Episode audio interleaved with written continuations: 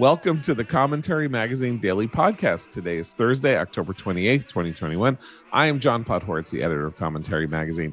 I just want to quickly say that uh, we have been talking about the same subject. Not that you don't do that in the news anyway, but we've been talking about the same subject how what's going on with Biden and the infrastructure bill and the reconciliation bill and all this for you know days and weeks now and and months if you count the uh, summer and um our podcast conversation started to feel to me like the second scene of the um most nihilistic play that Shakespeare ever wrote, Troilus and Cressida, uh, which is set during the Trojan War. And the second scene is all the Greeks outside the gates of Troy uh, having the same conversation that they have been having now for t- 10 years as they try to figure out how to breach the walls of Troy, which they can't do. So they're just sitting there and you know uh, odysseus gets up and starts ulysses starts gets up and starts talking and you see everyone on stage is like you said it already. We heard it already 5000 times so i thought we needed to bring in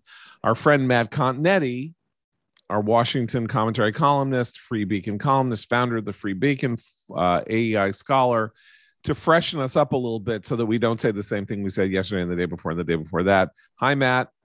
Hi john joining Matt and me, and as as they are every day, that same crew of of Greeks sitting outside the walls of Troy.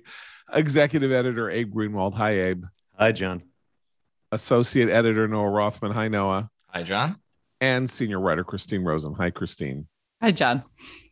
So uh, we we're we're we're taping this late today because we wanted to listen to Biden speak and watch the morning. And when we heard that Joe Biden was going to the Hill and the, you know, he was going to, and there was a Nancy Pelosi was going to speak, and he was going to speak, and all of this. Uh, we kept saying to each other, uh, I guess they have a, they must have a deal. They must, you know, I mean, obviously he wouldn't be going to the Hill and then announcing he was making a speech if they didn't have a deal. And I still, we still don't know what's going to happen with the rest of the day, but they, they don't have a deal. They don't have any kind of a deal. There is no deal. How is this? Matt, help. How is this possible? How is there not a, how what what just happened? What Biden's speech? What just happened? They're gonna they're they're Pelosi's gonna call for a vote on the infrastructure bill, but she doesn't know if it's gonna pass, and they don't know if there's a framework, and they don't know help. What's going on? Well, I think uh, the way that Pelosi has attempted to get around the uh, challenges presented by her very narrow majority is to create these artificial deadlines. So we had to do, we had to pass this before the government funding runs out uh, a month ago. Uh, okay, that didn't happen. So now we have to pass it before uh, Halloween, which is when the surface transportation bill funding uh, runs out. And so this these artificial deadlines create a sense of urgency and uh, then a, uh, a, kind of um, propulsive uh, energy that um, is supposed to achieve one aim. And the, that aim, it seems to me, is to make the progressives roll over so that the House can pass the bipartisan infrastructure bill, which has already passed the Senate. Remember, it passed the Senate earlier this year uh, with a bipartisan majority and has been languishing in the House ever since because the Progressive Caucus, which is large, it's about 40 people, have said that they will only vote for the infrastructure bill when they know that a vote on the uh, originally three and a half trillion dollar, now about 1.7 uh, trillion dollar social spending package is also imminent.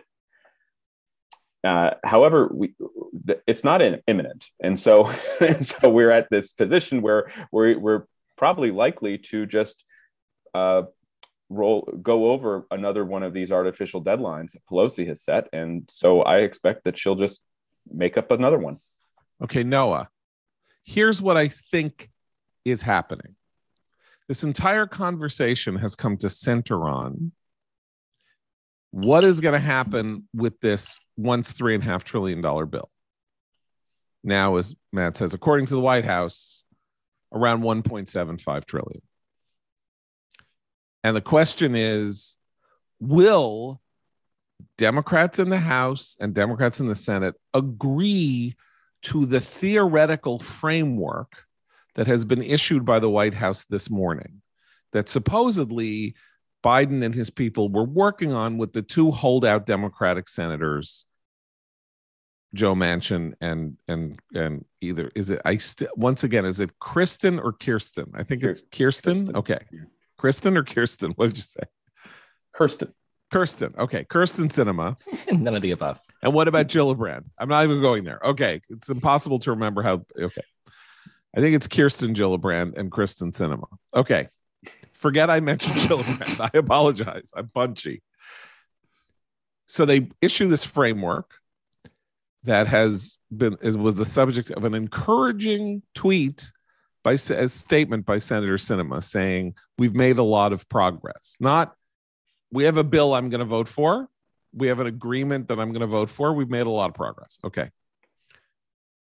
And the House is now talking about this framework and is it good enough? Is it not good enough? They want to see language. The progressives want to see language. And this is all a smokescreen because the whole question is can Pelosi get enough Democrats to vote for the infrastructure bill that is now sitting at the House if she brings it to the floor of the House to get Biden a victory and get her a victory and get the Democratic Party a victory on passing a big bill that had bipartisan support both in the House and in the Senate. The whole thing we're talking about here is a smokescreen. It's all about seducing the progressives into letting this infrastructure bill, which passed the Senate two months ago, through so that Democrats can record a win here at the end of October and in advance of the elections in Virginia and New Jersey on Tuesday. Am I right about this? Yeah, I think so. I mean, the whole progressive strategy has been to hold the infrastructure bill hostage, and I don't see why they would stop doing that. This, if if Pelosi puts this to a vote, leaves a vote open, it's the first time I can think of that they're actually putting the screws to progressives. There've been a lot of courting, a lot of cajoling, not not not too much pressure, some gentle pressure, but but the you know the whole approach has been really honestly like really you're really going to do this. That's the whole that's the entirety of the argument. And so far, progressives have said yes to the extent that they have three people who will say yes. I mean, there there might be Republicans who will, who will save their bacon, but I doubt it. As if um, if the Build Back Better framework, whatever that means, is operative and live, then they probably will have to do it themselves, and they they only can lose three. And there are absolutely three progressives who will, who will hold out on this thing. Um, the sense of palpable despondency among you know, co- conservatives who have don't not go there yet. Don't don't don't go there yet, because we still have to. So let's not talk. No, about we have to. We have to talk are. about Joe Biden's speech. We really. Yeah, I know, I know, I know. Speech. But let let's try to. I just want to sort through where we are. Then we should talk about the speech, and we should talk about the conservative reaction. But I want to focus this because I'm trying to get a linear sense of what's happening here eh, the conversation this morning on the Hill is about the Build Back Better, much bigger bill. The action today has nothing to do with that. There is either going to be or not going to be legislative action today. That legislative action will be in the House of Representatives on the infrastructure bill, which is a trillion dollars or about 500 billion in new spending. Senate passed it two months ago. It's sitting in the House. As we speak, we don't know whether there will be a vote today or there won't be a vote today. No, there you're are, right. There are, we should note, there are now three progressives on the record saying they will not vote for hard infrastructure. Pelosi has said, as Dennis Hastert said before her, and uh, you know, Paul, everybody says Pelosi said, I will not bring a bill to the floor of the House that I know is going to lose. I would never do that. What would the point of that be? That's what she said. Right now, the question is is she going to hold their feet to the fire? Meaning, is she going to call a vote on the infrastructure bill with the knowledge that, as we have now heard, Cori Bush, uh, Chuy Garcia, and, and Rashida Tlaib. And Rashida Tlaib. Hell no, now, Biff. Now say they I think there's another one too. Um, uh, who, uh, for also for immigration reasons, just said that was Chuy Garcia. Yeah. No, there's another another. Oh, there's another one. Okay, so we now know that the bill will fail if Nancy Pelosi brings it to the floor for a vote. There's a way in which she disciplines them by bringing the bill to the to the floor, meaning, okay, you want to ruin, you want to destroy it, you want to be seen as somebody who is harming, actively harming the president and the party and our future. You go right ahead. There, we're taking down names, and you are going to be punished for your transgression. I don't know where this is going to be. People are going to listen to this podcast all day and tomorrow. So I have no, I don't believe she's going to bring it up for a vote. I just want to say, I think in terms of um, sticks and carrots, uh, I think she's got the completely wrong stick dealing with the progressives. I don't think they care if if that's what they're thought of as. I, I to the contrary, I, I they, they've been they've been tweeting all week um, you know, uh, points to ensure that that's how they're thought of. That is that is their bread and butter. They they they, they want to be thought of as of, of, of, as as obstructing this. Okay, there's Christine. no downsides to that. And as we speak, by the way, the progressives are leaving their caucus, and to one by one, they're all saying no, no, no, no, no. So there isn't going to be a vote on the infrastructure bill. That's madness that's something that you do if you want to kill the Democratic Party, not help it. Like it, I would love it. That would be fantastic. Joe Biden's big thing that he just said in his speech, which we'll get to, proved that they could have compromise and they figured out how to compromise and all of this. Uh, that's why he was elected, he said in this speech, is lit up in flames by Democrats. I got no problem with that. Nancy Pelosi will have a problem with that, and so will Biden, because his presidency is on the line, he said this morning. He apparently said to the people on the Hill when he went to the speech, My presidency is on the line. And Pelosi said, Do not embarrass the president. If she calls the vote for which they are saying they will not, they will cast no, the president will be unbelievably embarrassed. So let's so I'm not assuming or not assuming anything will happen. But as a result, this entire kabuki play is now over. She won't call she won't call the vote and we are yet again going to be seeing this two months from now. Right? Yeah, and it's another win for the Progressive Caucus. I mean, she, you know, she's she her. I think her mistake has been treating them like giving angry toddlers a timeout every time one of these things happens. The punishment should have come in the first round not now. I mean it's too late now. And all of their all of their sort of intellectual and social media organs have been uh, you know i forwarded you guys this funny uh, note from jacobin which is like hold tough you know don't you dare compromise. You you can't you have every legitimate reason to never compromise on this because we you know they keep whittling down this this the the soft infrastructure stuff so we have to hold the other hostage. It it's in some ways though it, this is all on this is on biden. This is the guy who came into office with a narrow majority and yet still compared himself alternatively to fdr or lbj um, just this morning someone tweeted that he was saying i'll be as i'll be better than both if we get all this stuff done. Pride he cometh this before bill a fall. bigger. Yes. This bill these two bills together are bigger are than more yes. than lbj and fdr did together. Yes. So pride cometh before a fall. It, he yeah. never had he never had the American people behind these ideas. And listening to it, I know we're going to talk about his speech, but we we were all kind of aghast at this speech because he he's just giving his he sounds like a candidate running for office, not someone who's been in office for nine months and is supposed to get stuff done. Okay, Matt. So let's let's try to let's try to unpack this. He's going to be at FDR and LBJ. Um, whom the gods destroy, they first make mad. So he has a three seat majority in the in the House and a no seat majority in the Senate and tries to spend together roughly 3 trillion extra dollars on top of the money spent on the uh, COVID emergency this year. Um, so the logic in the Democratic caucus being so narrow, now, you know, with this tiny majority is the progressives saying, we want everything or we want nothing. And other Democrats saying, we'll just vote for whatever. And so they're going to get nothing, it looks like, at least for now. I, I said this a couple months ago. The reason that this is different from other circumstances like this in the past is that when conservatives vote against legislative actions and spending, they are doing so because conservatives in general oppose big government and want less of it.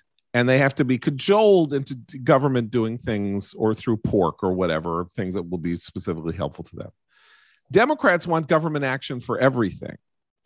Progressives are going to tank a trillion dollars in infrastructure spending because it's not enough money, because they want the larger sum of money for these other programs. Uh, thank you. Like I want to, th- I want to get on my knees and thank Pramila Jayapal. I would thank Ilhan Omar and Rashida Tlaib these two foul, rotten, monstrous anti Semites for exposing the dementia of their movement, their party, and everything that they believe in. But I don't think they want my thanks. So, what on earth are they doing? Well, it, it it's not that they wouldn't vote uh, for the infrastructure spending, and it's not as if they wouldn't vote for even this social spending framework that the White House put out that apparently the White House agreed with itself about. Um, what their what their concern is is that if they go along with the Pelosi Biden plan and vote for this infrastructure bill, then they will never see the social bill.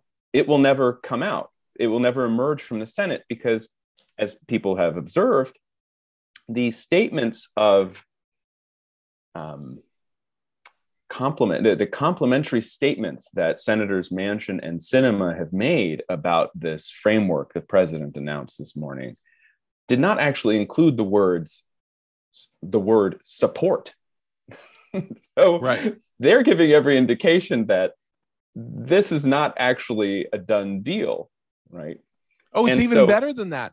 It's even better than that because the statements that have come out as far as I can tell, that suggests that the Senate will not pass this bill.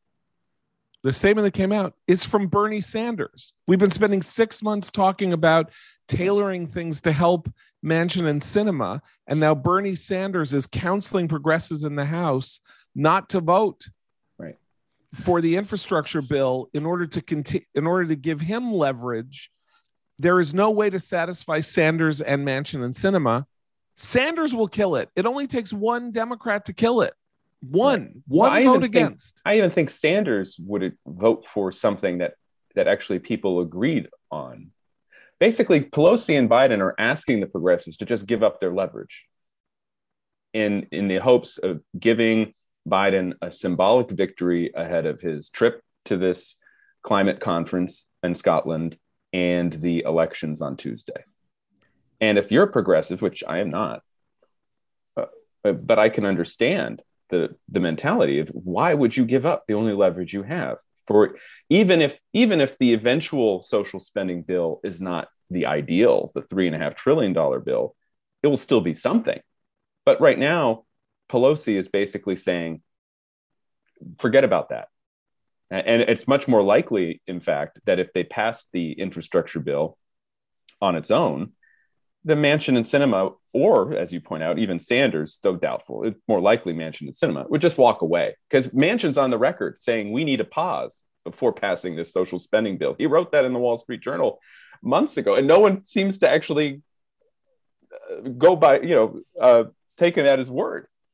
Um, so what so you're saying to what me, the progressives are doing, but I don't. I mean, I do. every, no, but everything you say makes sense, and everything Noah says makes sense. Here's what you have Hi, I'm a Democrat. I want to go spend a trillion dollars. No. You are not going to spend a trillion dollars on my watch. You're only going to spend 4 trillion. How dare you? How dare you suggest spending a trillion extra when you can spend four? I understand it. Politics, we have moved into an era in which politics is no longer the art of the possible. That's what's interesting about this. Biden is the last Democrat, by which I mean he is a Democrat from 1972 and people do things for the party and to make compromises or whatever and all of that and you have this entire rump in congress. We saw it with republicans. We now really see it with democrats who have no fealty loyalty or sense of connection to any of that. And this notion that they can't let this happen this guy is the head of the party they can't let this happen it is armageddon for him if this dies and the social bill dies, they don't care. If Can they don't, say, though, care- right, okay. John, I don't think this means even if there is no vote held today and the BIF doesn't pass, the bipartisan infrastructure, I don't think it's the end. As I said at the outset, there's just going to be another deadline. Let's remember, Obama didn't sign Obamacare until March of 2010, right? I mean, yeah, but, yeah, but, that was but there after weren't three that votes. was, that was There after weren't he three- lost. yeah, but there weren't three cliffs. There Yeah, weren't three cliffs. he had a bigger- was doing he had a bigger all margin. along the way, right? and they Right. were and and it, it took an electoral backlash to really make that uh, you know the urgency that they needed to to pass this thing they had spent 16 months talking about i, I mean it would it took a lot of a lot of effort to get democrats on board to waltz into a buzzsaw that they knew was going to be a buzzsaw You're talking they about had already 2010. You're talking about filibuster. 2010. I'm talking about 2010, but right now the same thing is happening. We are witnessing the ground shift beneath our, our feet, and nobody seems to really want to reckon with it, least of all conservatives, even though everything's going in their direction. We have watched this gigantic bill slough off layers like a dying star, all on its own for months. The Republicans are irrelevant, conservatives are disorganized. They are not part of this conversation. And yet, we're witnessing now people pitching this thing, the president pitching this thing with conservative talking points. I'm, I'm, I'm introducing Joe Biden's speech because I got to get into it. His Yes, go very, ahead. The very first thing that he did when he took to that microphone um, in this meandering, confused, nonsensical pitch for this thing that contradicted itself in a hundred different ways. The first thing he did was talk about how it's a conservative bill. It reduces the debt. It, it, it it's fiscally responsible because it's perfectly paid for. It reduces inflationary pressure all this stuff that are conservative issue sets that they win and own and that doesn't and nobody believes any of that nonsense but they're playing fealty to it just deference to what voters want demonstrates where why political gravity is is against them this is all centrifugal force and conservatives should recognize that they're winning this thing by default No, don't forget he he announced, he articulated plainly, I'm a capitalist. Yeah, that was one of the few words Yeah. you could understand. Yes, yeah. by the way i mean i hope people have noticed that you know his um his articulation uh is becoming really a pr- pretty significant problem. It was so bad that he really did at some point turn into charlie brown's teacher while i was listening. I mean granted maybe i have a little adhd so it's hard to pay attention when he starts talking about electric vehicles and stuff like that but i mean there was a point at which it was just sort of like and i was like what the hell what? I, I don't understand the words that he is speaking here See, see, I think he he turned into climate change Oprah. Like you get an electric school bus, and you get an electric charging station, and you get an electric car, and you. It's it was just. I I really do feel like it sounded like his stump speech that I've heard a million times before, just all packed into one, you know, brief brief shining moment yet again. But yeah, he's a mumbleoni. My teenagers talk like that; they get in trouble around the house. So he's. But no, Whoa, uh, you're Ju- tough. I just want to say to Noah's point, though. I mean, uh, even though the, the the grand ambitions are being whittled down, whittled down, and still not agreed upon, um, you still could end up in a situation a few months from now where something very big and stupid still passes, just just not as big and offensive and stupid as as it was. That's not exactly a win if you're a conservative. Well, that's the fear, right? But I but here's where I'm going to agree with Noah on and we can get to the conservative despair stuff. And again, I don't know what's going to happen today. Maybe Pelosi will, you know, as I mentioned yesterday on the with the man who came to dinner analogy, maybe she'll pull the goddamnedest rabbit out of the hat you ever saw and get something through. That's which is almost impossible. That said, um, I've been hearing conservatives who are very canny and thoughtful and just simply assuming as a matter of course over the last two months that eventually these bills would pass. They'd come to a number, they would pass the social bill, and then they would pass the infrastructure bill. And you know why they thought that? Because that's the only sane thing to do, to do here. Biden is president. They're going to have a majority for whatever it is that they have for another year at most, you know, at most. Uh, and then they're not going to get anything done.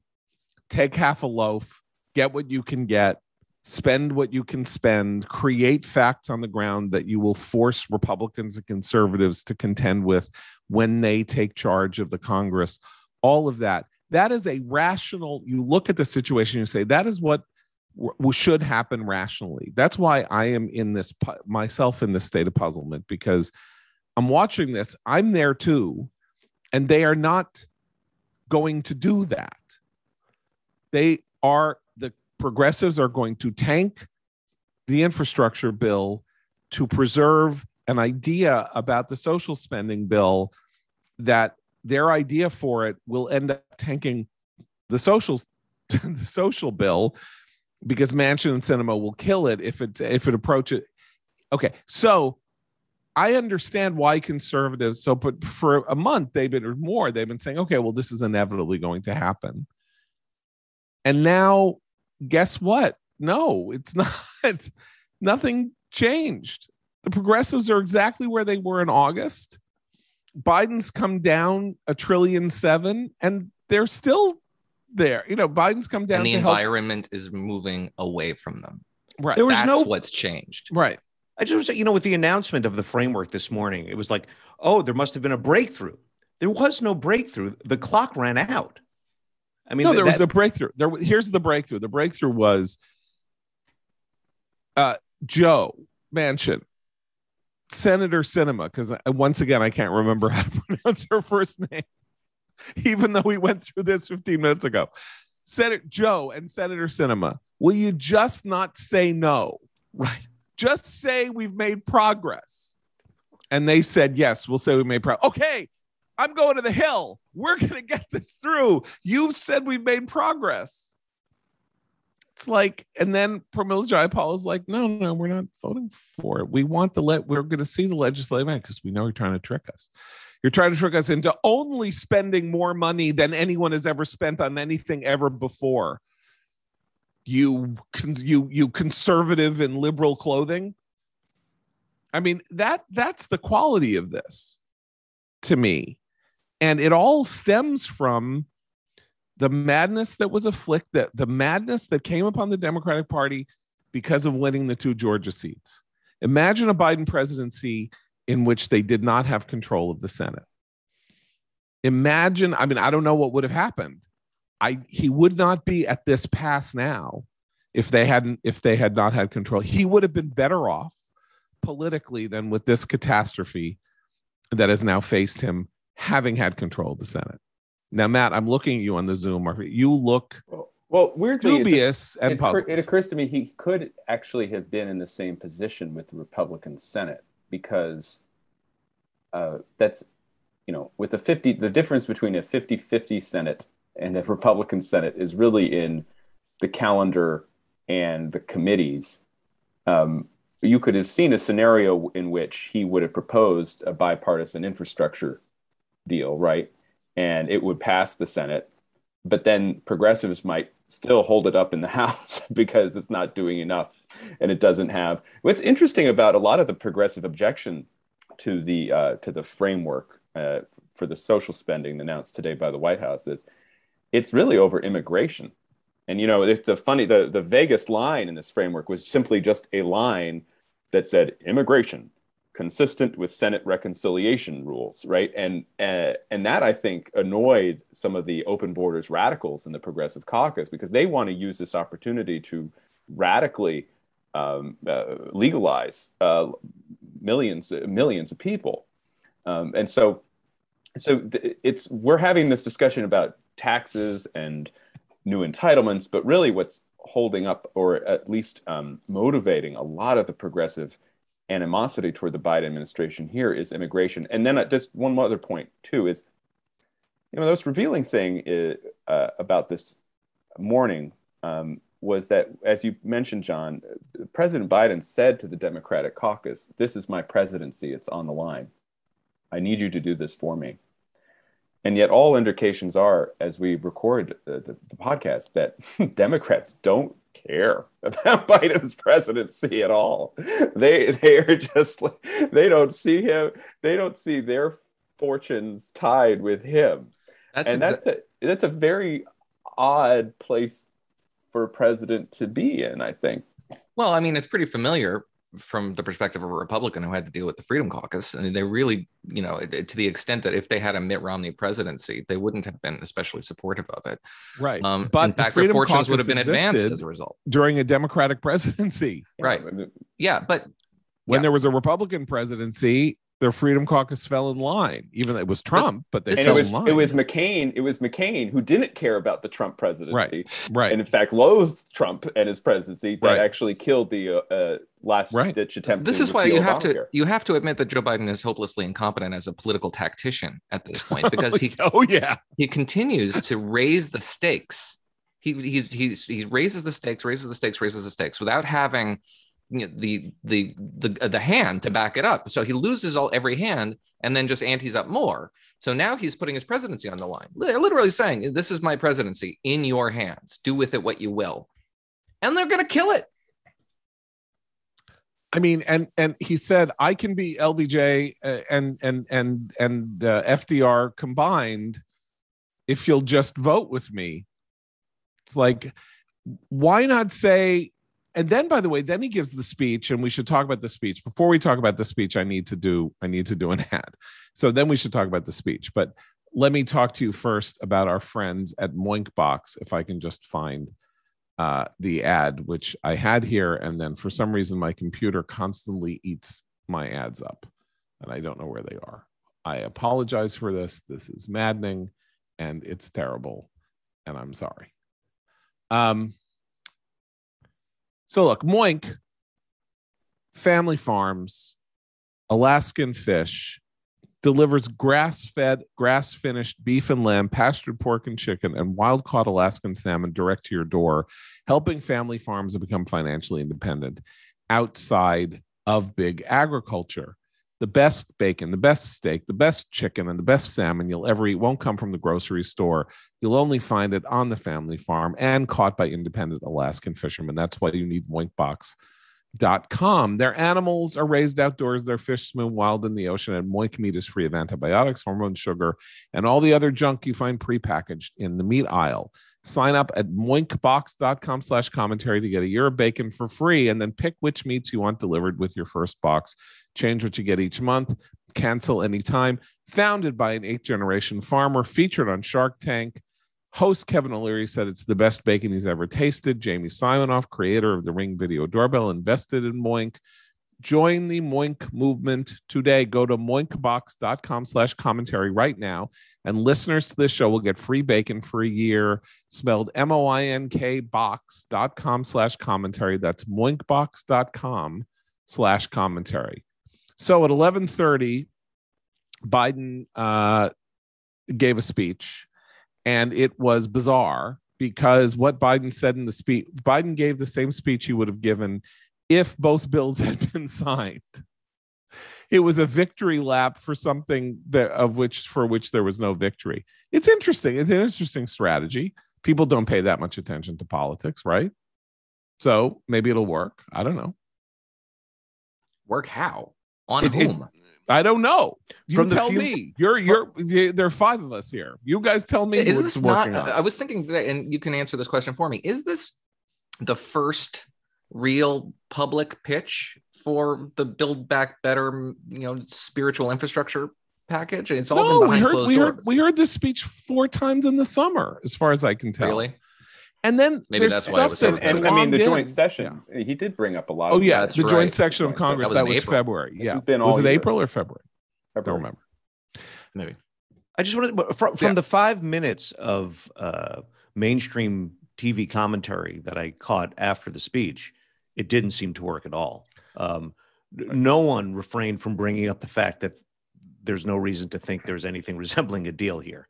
Uh, that that so Matt and I, no one. right? Matt and I were texting during the speech, and I said to him, "Who, who is the speech for exactly?" Because it's of course it's eleven thirty in the morning, so he's delivering a speech to the American people.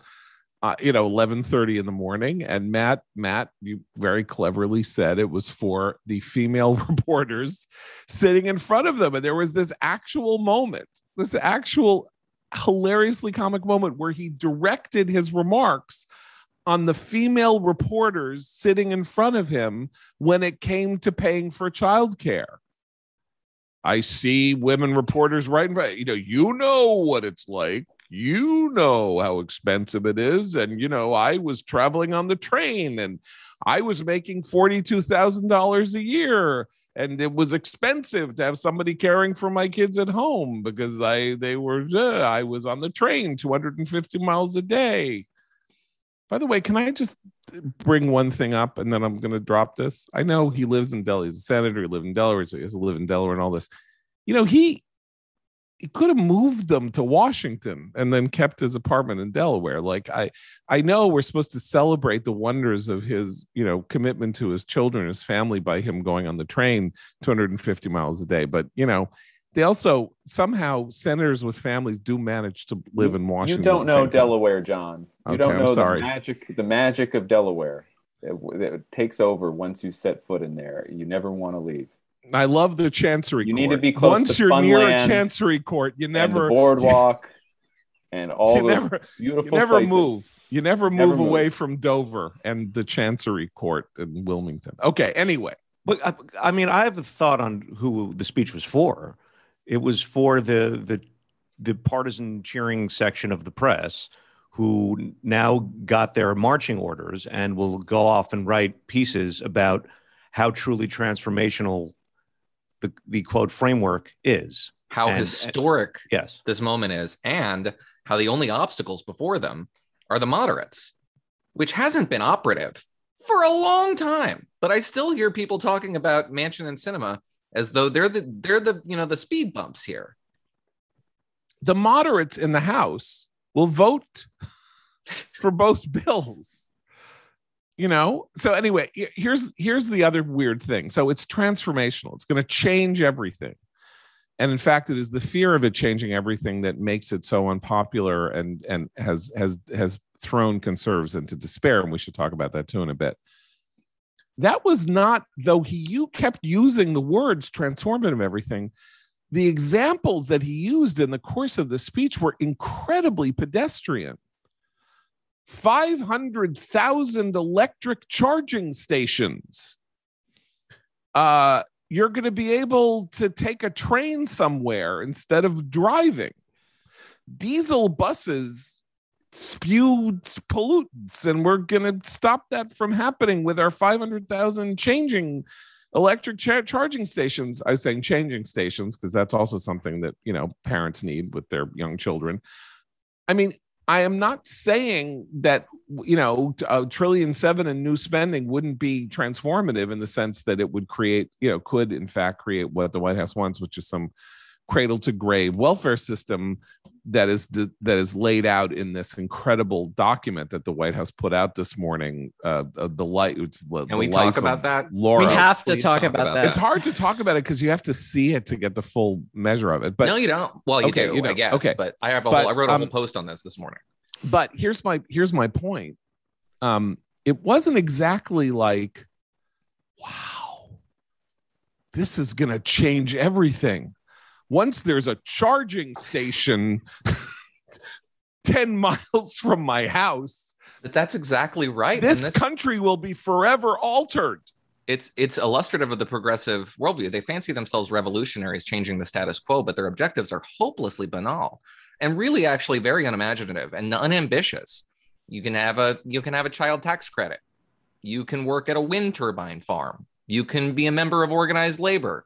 You have to give the whole plot of this story, Noah, so everybody knows Well, if you've that- seen why it, that's ahead. funny. okay if you if you remember the life of julia in 2012 which was a pitch on the obama administration a hilariously disastrous pitch in fact there have been studies done about how it failed dismally in its charge and uh, was subsequently struck from uh, barack obama's website really actually quite quickly um, it's it basically reprises this in the spirit of hollywood though it reboots it with a properly marginalized identity as julia now um, that's really the only change to the plot line, assuming that that changes the character's motives. Nevertheless, she works at a union job. She gets pregnant. You know, she's got cradle to grave support and from this welfare state. But it's essentially they. It's a very Bolshevik view of you as a human being without any individual autonomy or, in, or individual identity. You exist as a cog to serve the state, and the state closets you in this you know blanket of red tape uh, until you mercifully pass away. That's basically the, the, the democratic ambition for you in your life. And it's supposed to illustrate what this Build Back Better agenda does. And as, as John says, it is it is so un- unambitious, so uninsp- uninspiring, um, and and views you as someone who has such limited objectives for your own life um, that I- it probably will fail in the same way Life of Julia failed. Not just because it's a very creepy example of collectivist propaganda, but because that's not the American story. Americans are far more ambitious for themselves and their children than Democrats seem to and progressives seem to Right, be able okay, to so- envision. So there's also. Uh, I just want to add, Yeah. there's also not, uh, there's no father in this story. Right. Well, that's No what's father. important. So it's There was not in, there was none in, in the life of Julia either. Right. You were tethered to your community only by a series of government programs.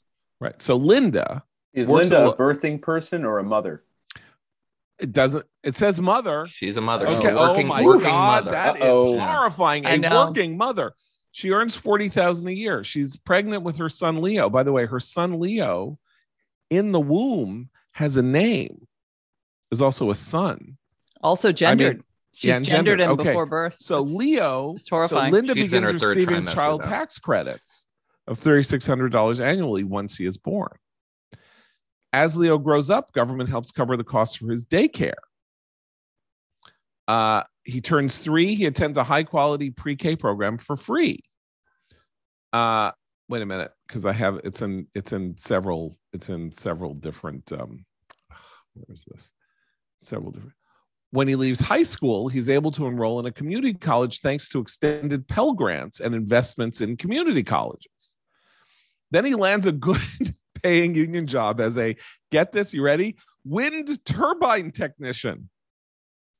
So he's not only he's a working class person, but he's working on wind turbines. One place is not going to do that is on Cape Cod, where the Kennedy family has made sure that no wind turbines are permitted. One of 4 billion new jobs a year that are supported by President Biden's economic plan. Later in life, Linda needs home care and hearing care. Thanks to President Biden's plan, Linda can access affordable hearing care through Medicare. Leo is able to afford at home elder care for his mom. Now, At uh, least Matt- Julia retired comfortably at the age of 67 to garden for a community center, Right. right? Linda is Yeah. spending her golden years in a assisted living facility whose only highlight of her life seems to be getting a hearing aid with some subsidized help from and, the why- and, government. and by the way, why are they stressing the hearing? Because they had to take out the dental, right? I mean, they could have had dental, but apparently it was too expensive. They could have had vision, but it was too expensive, or there was some extension of Medicaid. Anyway, so you get a hearing aid, you get uh, you get some child tax credits, uh, and you get a great job as a wind turbine technician after taking advantage of Pell grants, which, by the way, have, have are are are so old that the person for whom they are named has been dead for many years. Senator Claiborne Pell, who is who is the inventor of the Pell Grant. But that still only They're so buys you old that community I college. could have had a Pell Grant in college, but I didn't, and I am old. But but it's so still you can't even- take credit for the Pell Grant. I'm It- sorry. it still only buys you community college two years of community college. And i think that uh, to noah's earlier point it's it's it's just so unambitious. It's so uninspiring. It's so it, it, i mean i felt like it was the kind of version of the squid game. People would see this and go is this my like i, I got to get out of this. How do i get out of this? Somebody give me some radical thing to do that would get me out of this situation. It's just it's uninspiring But also, Squid Game is how they view the capitalist enterprise. Honestly, that's they they do see it as an unfulfilling process, actually Yes. competing Yes. for you know objectives in your life. But what are what are they doing? Putting out this instant punchline as a, as as a piece of policy promotion. I mean that that to me that's the larger craziness. Of it. Occam's razor of this whole process, the whole podcast has been that they don't know what they're doing. Simplest explanation. Okay. I mean, it's an easy way to illustrate what's in the framework. I mean, I think that's that's the simplest illustration. They want to show what benefits they're going to they're willing to give the American people. The problem with it is one, it just shows it underscores what's missing.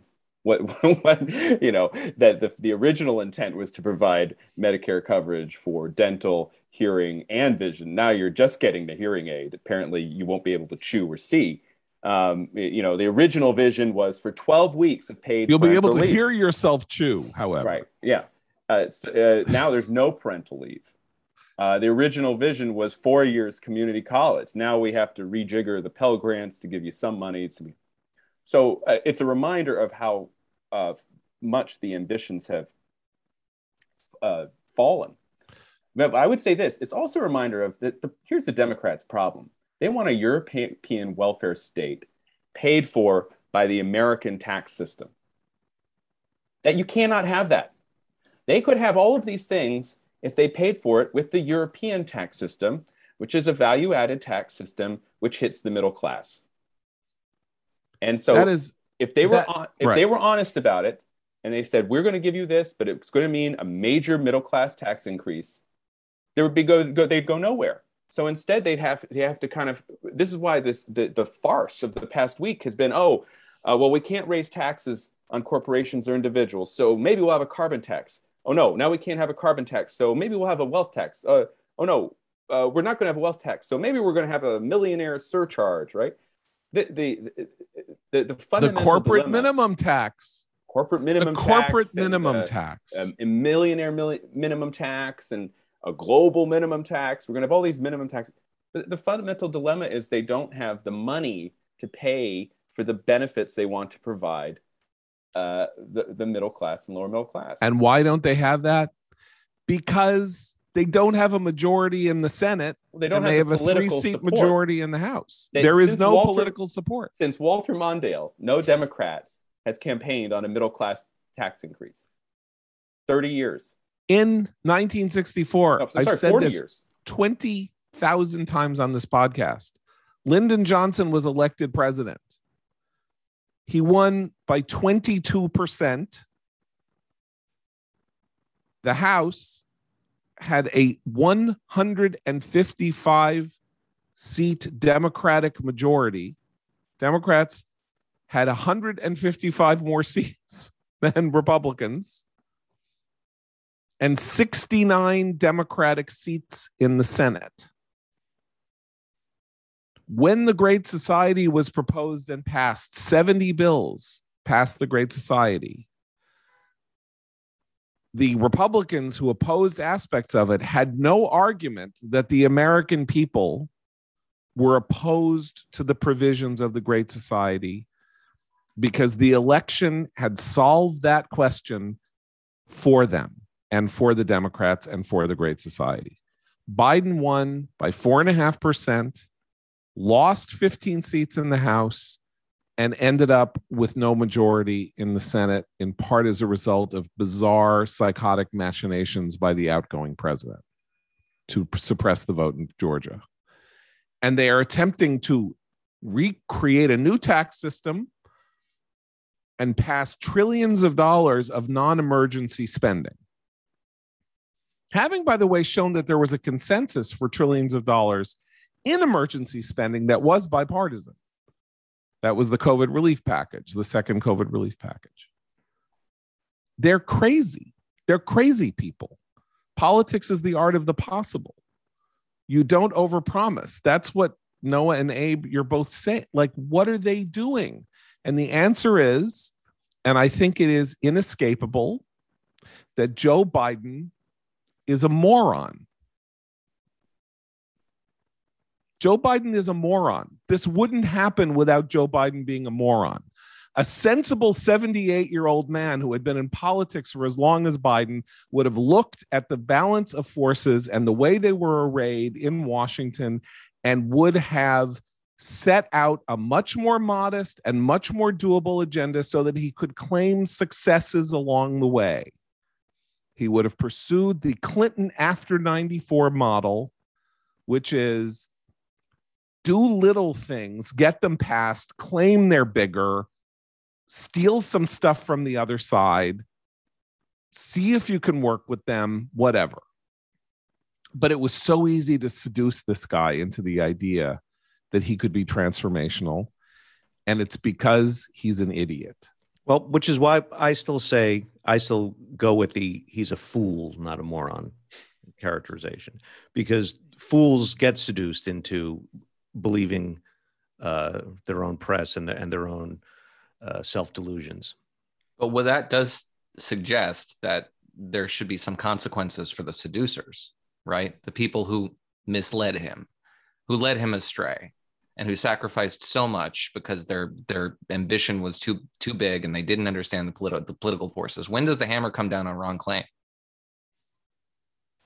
Ron Klain last night, as everybody noted, like that I could see in the political world, retweeted an anti make the deal tweet.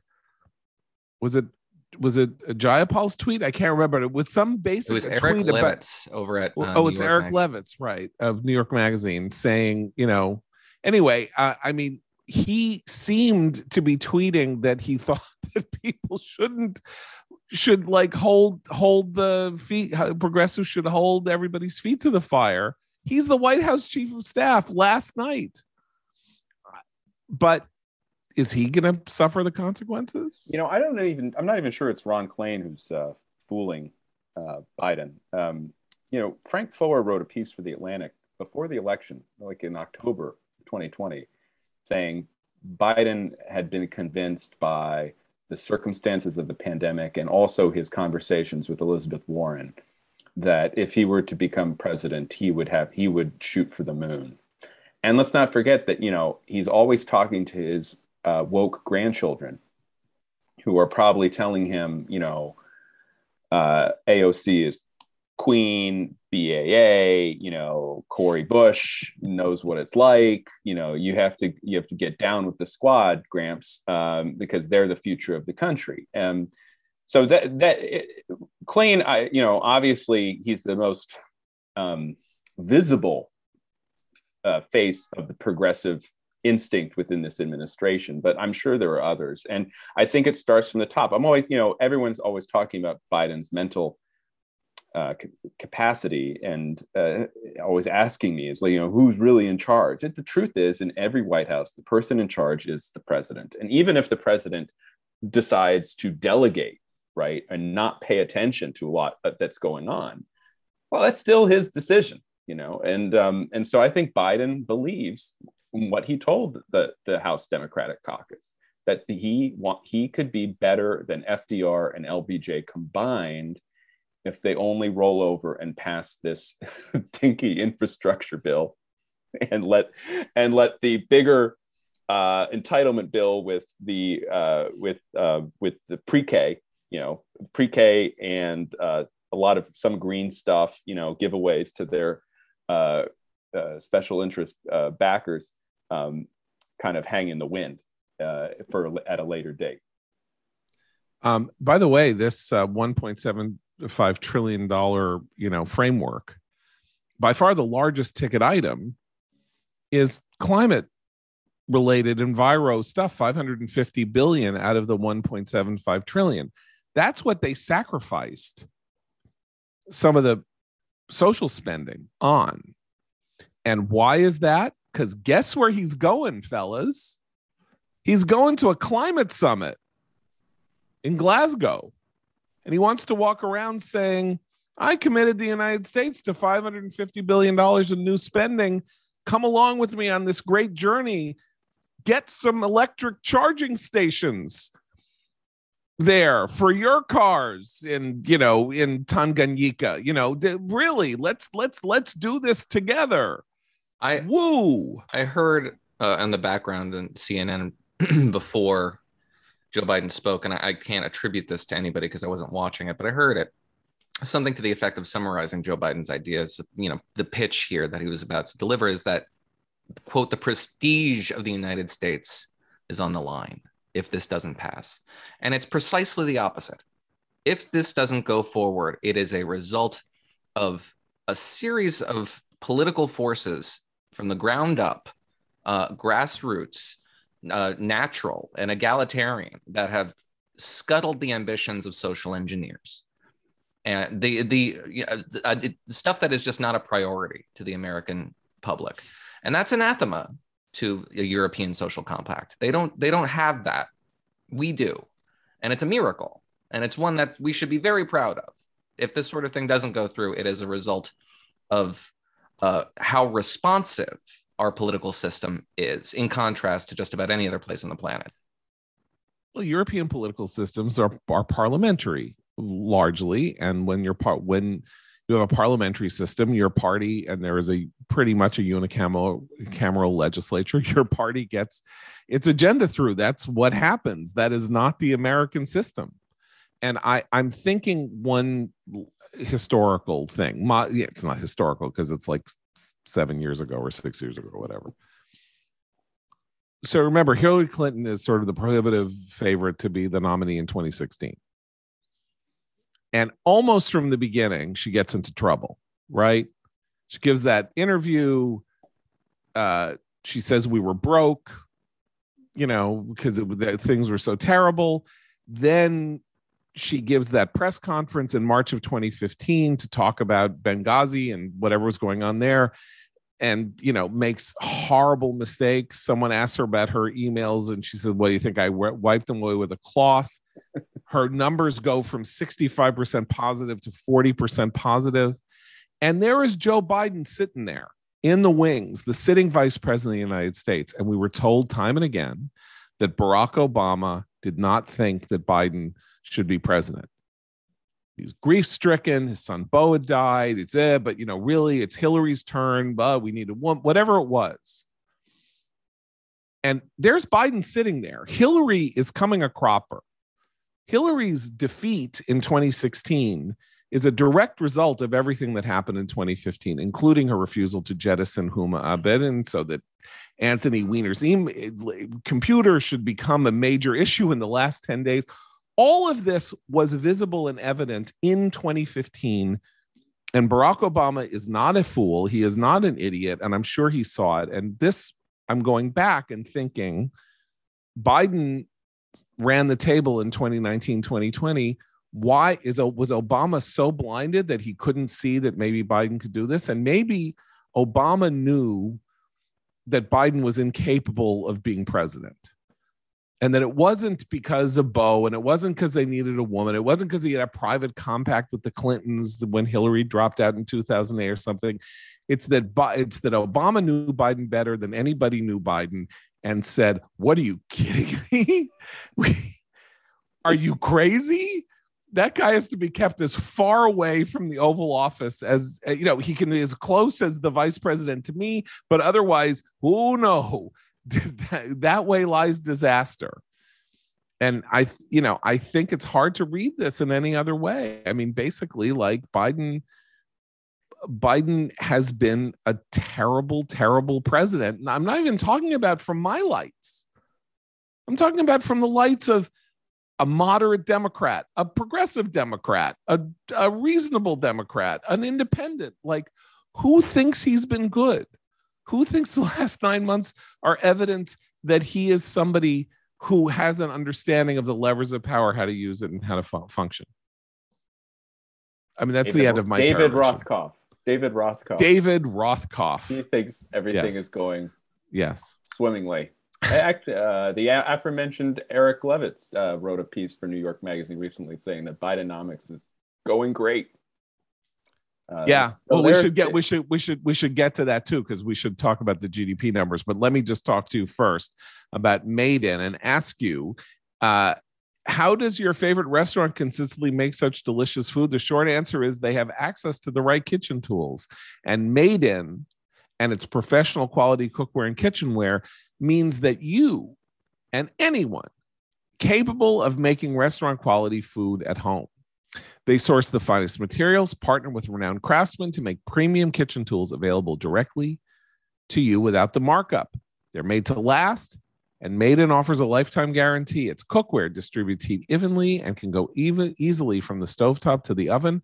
40,000 five star reviews, products used by some of the world's best chefs at Michelin starred restaurants around the world better cookware for better meals. That's Made In. And right now, Made In is offering our listeners 15% off their first order with promo code commentary. This is the best discount available anywhere for Made In products. Go to M-A-D-E-I-N cookware.com slash commentary and use promo code commentary for 15% off your first order. That's made in cookware.com slash commentary. Use promo code commentary. So uh, as all this was going on, you know, this is now this is now a secondary headline because of all this nonsense. We get the news that the uh, economy grew two percentage points in the third quarter of 2021, after having grown 6.7 percentage points in the uh, second quarter of 2021. This is a horrifically bad number. I mean, I suppose it could have been worse. Hard to imagine. Could have been, if it really been worse, then it really would have been worse. We're not even talking about it because it's not Biden's fault. It's uh, it's supply chain and it's the, the Delta variant. And really, it's the supply. And and the other big thing is, well, all the social spending ran out. This uh, the federal subvention for uh, unemployment at three hundred dollars a week ran out. So you can't expect the economy not to shrink it's not shrinking it's growing but it's but it's growing you know much more slowly than anybody thought it would at this point there's Who's a, got yeah. this is part of the reason and probably the sole reason why democrats are unable to pass their their policy preferences because they are so out of line with what american preferences are um, georgetown institute of politics and public service polls annual poll come, came out today and the numbers are abysmal. 63% of voters think the country is headed in the wrong direction, up from 56% in June. 66% of, of voters believe the economy will be worse off for the next generation. Pessimism is, is through the roof.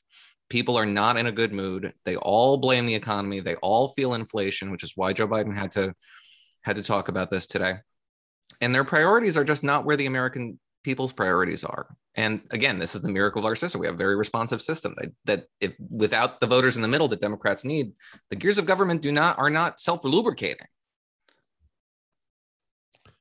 Uh, so are are people if everybody understood that oh one more point i'm oh, yeah. interrupting you i'm sorry okay. but we talked about this before the benenson newhouse polling which suggests that independent voters are now coupling their worsening economic conditions with fiscal profligacy in Washington.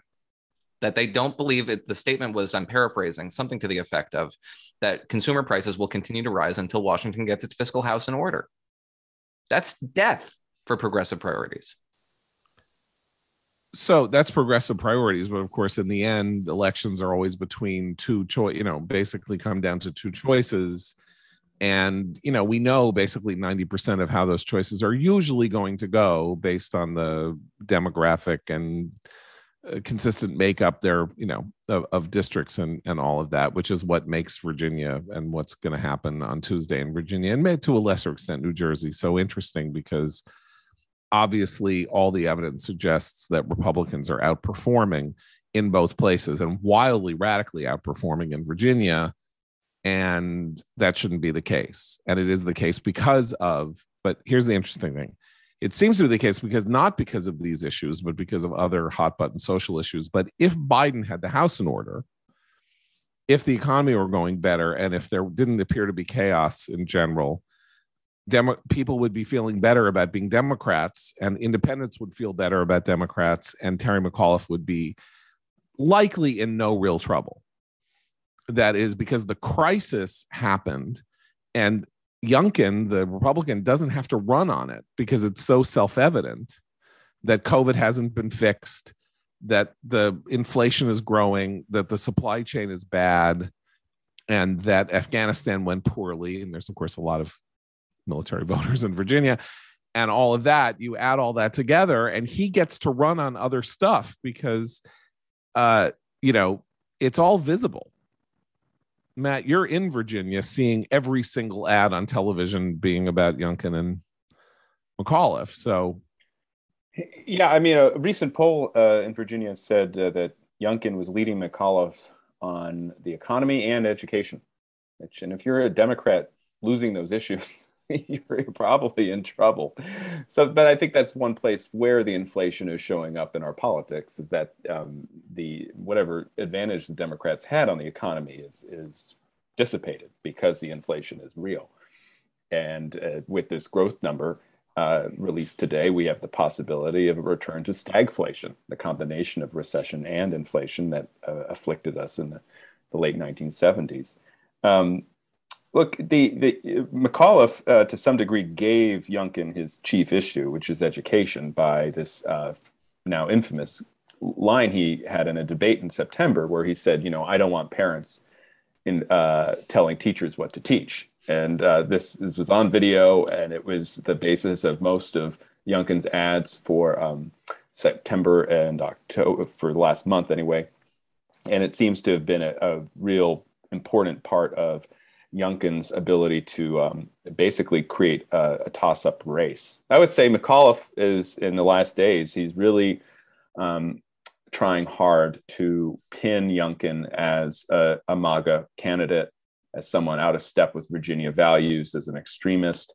Um, and it could be that Virginia is blue enough that that will be a winning message for McAuliffe uh, in the end. I also saw recently that uh, McAuliffe has hired Marc Elias, the uh, you know, uh, the Democratic super lawyer who specializes in electoral issues, and that might be in preparation for what looks to be a very close election.